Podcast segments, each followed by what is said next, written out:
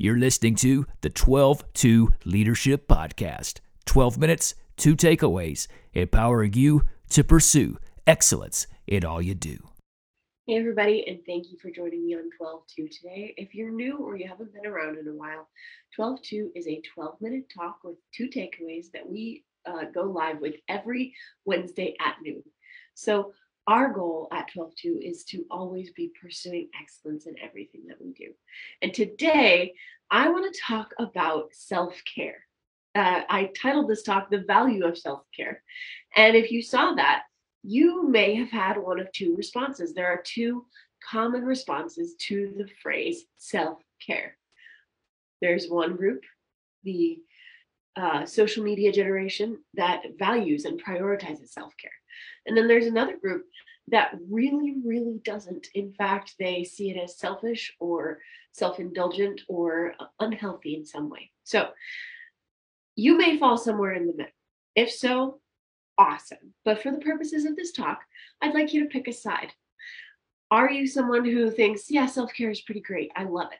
Or are you someone who's like, mm, I, I'm not really into that whole self care thing? So, what is self care.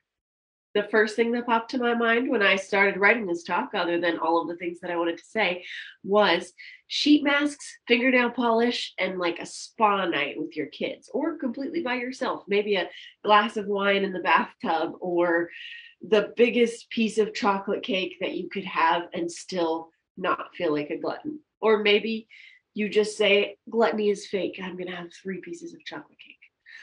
So these are some of the pictures that self care paints in my mind. But here's the thing what is self care? What is it officially defined as? I went to our friend Google, um, who went to our friend the Oxford Dictionary, because now that is on Google and I don't have to have a big book on my shelf. I do anyway. Um, and the Google Oxford Dictionary definition of self care is the practice of taking action to protect or preserve one's own health. Another like sub definition is uh, focusing particularly on periods of stress. So self care is the practice of taking action to protect or preserve one's own health, particularly in periods of stress. Now, does that challenge your definition of self care? We live in this uh, quote unquote self care centric society. You know, the term gets tossed around by influencers and it gets disdained by thought leaders. You get a lot of people polarized on one side or the other. And most of us either subscribe or we reject it. But if you bring it down to the practice of actively taking care of your own health, does that change how you feel about self care. It's not quite as picturesque and cozy as sheet masks and nail polish and glasses of wine in the bathtub. If it's taking care, taking action to protect or preserve one's own health, wine in the bathtub may not be the most healthy thing. Maybe you need to take a week and not have wine at all because you need to give your liver a break. Or, you know, how can you truly reject the concept of self care if you're on the other side? How can you truly reject the practice of protecting and preserving your own health? So, we're in this society that says self care, self care, self care, self care. You know, I've got to do this for me.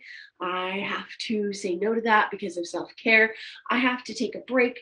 I have to um, indulge this. Um, you only live once. All of these attitudes and mindsets that are presented as being around self care. But the idea of self care is the practice of actively taking care of your own health. That can be mental health, that can be physical health, that can be spiritual health. Health is an all encompassing picture. So, self care, taking care of your own health, we can neither indulge in everything that feels good or reject everything that feels good in the name of self care. Now, part of the problem many people have with the concept of self care is the appearance of that word self. It feels selfish.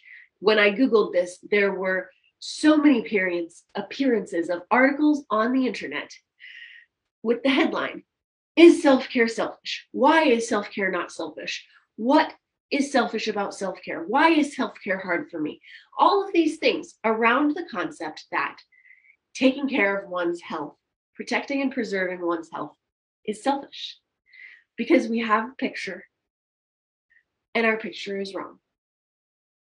Now, the emphasis for the millennial generation and a lot of younger generations has been this idea of self exploration in the pursuit of healing and quote self care. And a lot of that focuses on mental health and uh, some forms of self indulgence in the name of I don't need to be this hard on myself. I don't need to hold myself to these rigorous standards, or I can release myself from work at the end of the day to be able to rejuvenate. But we've all seen or been that childhood friend who's gone off the deep end on social media in the name of self care. But what if we meet in the middle? What if we become those people who, at the beginning of this talk, we're like, no, I don't really feel one way or the other about it. I do it sometimes and I don't do it other times. Those awesome people who already have their lives together and may not even still be listening, what if we meet in the middle and try to become more like them?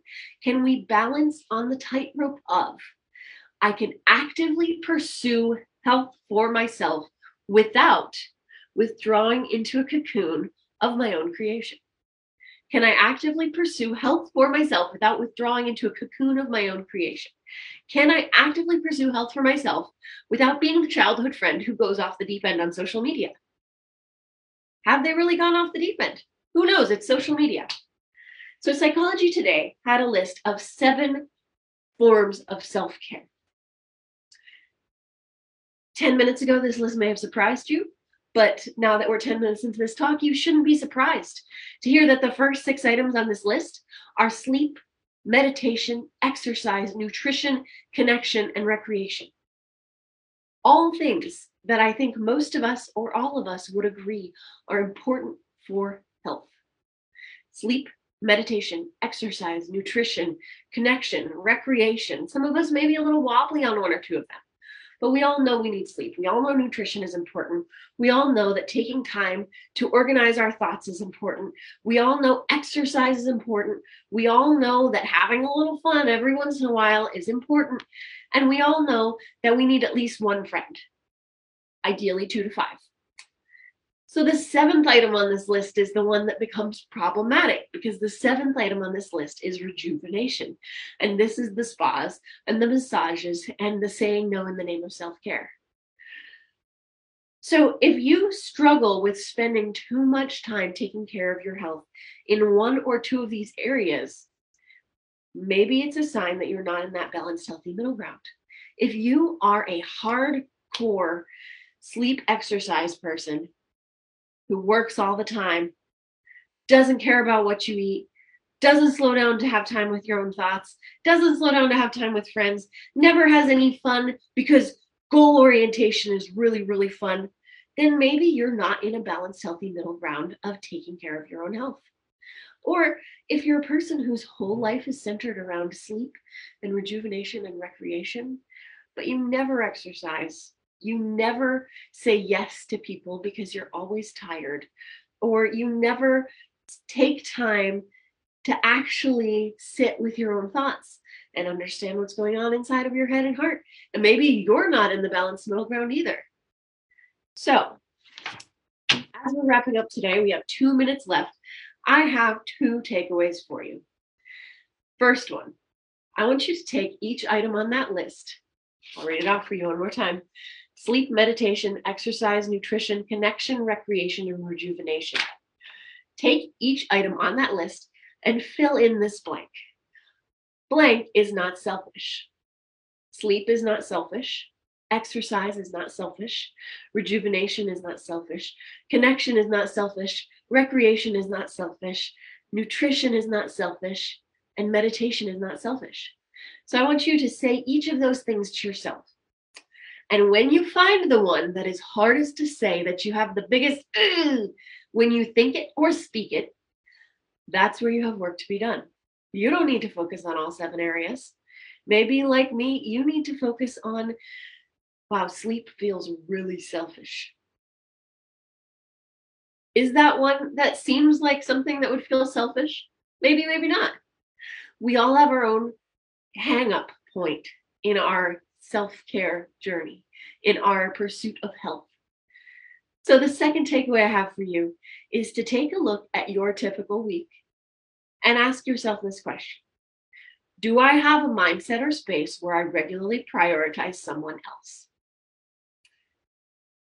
Do I have a mindset or space where I regularly prioritize someone else in my week? If the answer is no, or if you have trouble thinking of something, your attitude of self care may have veered into selfishness. And here's the thing neither side, neither the self carers or the anti self carers, is innocent on either of these takeaways. Anti self care people can still be incredibly selfish. And self carers can still be frequently harboring areas of self neglect or self hatred, or both, or all of the above.